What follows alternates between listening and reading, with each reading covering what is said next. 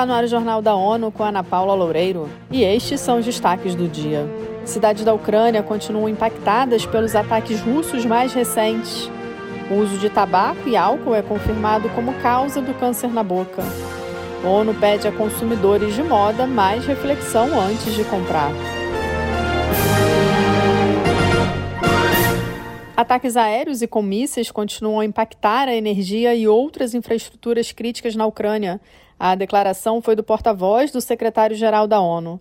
Falando a jornalistas na quarta-feira, Stefano Dujarric disse que os ataques resultaram em interrupções em massa no fornecimento de eletricidade e água dependente de energia em Kiev, Mykolaiv, Zitomir, Kharkiv, Vinnytsia e outras cidades. We and our humanitarian partners continue to support people impacted by the crisis. O porta-voz ressaltou que a ONU e os parceiros humanitários continuam a apoiar as pessoas afetadas pela crise. A ajuda inclui o auxílio a reparos de moradias por meio de assistência em dinheiro ou material. Em Zaporizhia, a agência da ONU para Refugiados, o Acnur, fornecerá kits de abrigo de emergência para serem compartilhados com as comunidades que tiveram suas casas danificadas ou destruídas nos ataques de 10 e 17 de outubro. Especialistas globais endossaram as avaliações da Agência Internacional de Pesquisa sobre o Câncer sobre estratégias de prevenção do câncer bucal em todo o mundo.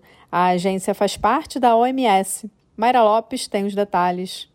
Um relatório apresentado nesta quarta-feira em Genebra aponta o tabagismo e o consumo de álcool como os principais fatores na maioria dos países. O tabaco sem fumaça e a mastigação de produtos de noz de areca também estão entre as principais causas de câncer oral em várias nações, especialmente no sul e sudeste da Ásia.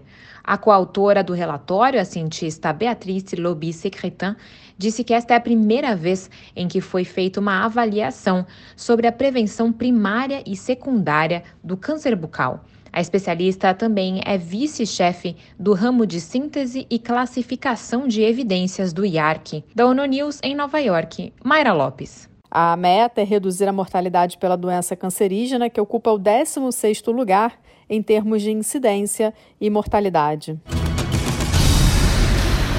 Hoje em dia, a média de consumo de roupas por pessoa é 60% maior que 15 anos atrás e cada peça dura a metade do tempo que costumava durar no passado. Mais informações com Mônica Grayle. O setor de vestuário é um dos mais poluentes em emissões de dióxido de carbono. O alerta é do Programa das Nações Unidas para o Meio Ambiente, o PNUMA. A produção de roupas gera entre 2% a 8% do volume global de emissões de carbono. Já o tingimento têxtil é o maior poluidor de fontes de água no mundo. O apelo do PNUMA é que a indústria da moda adote formas sustentáveis, assim como os consumidores do setor. Da ONU News em Nova York, Mônica Gray. O PNUMA lembra que para confeccionar apenas uma calça jeans, a indústria utiliza milhares de galões de água. A escassez de vacinas contra a cólera levou a Organização Mundial da Saúde a adotar uma estratégia temporária de dose única das duas doses habituais aplicadas em campanhas de resposta a surtos.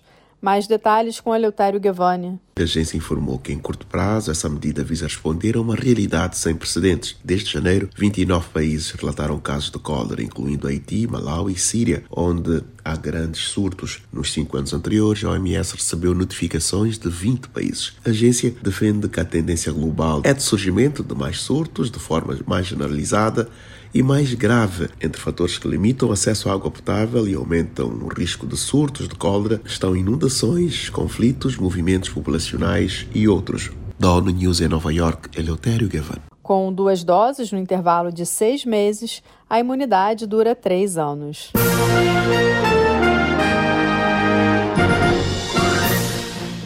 Esse foi o Jornal da ONU. Confira mais detalhes sobre essas e outras notícias no site da ONU News e nas nossas redes sociais. Siga a gente no Twitter, arroba ONU News.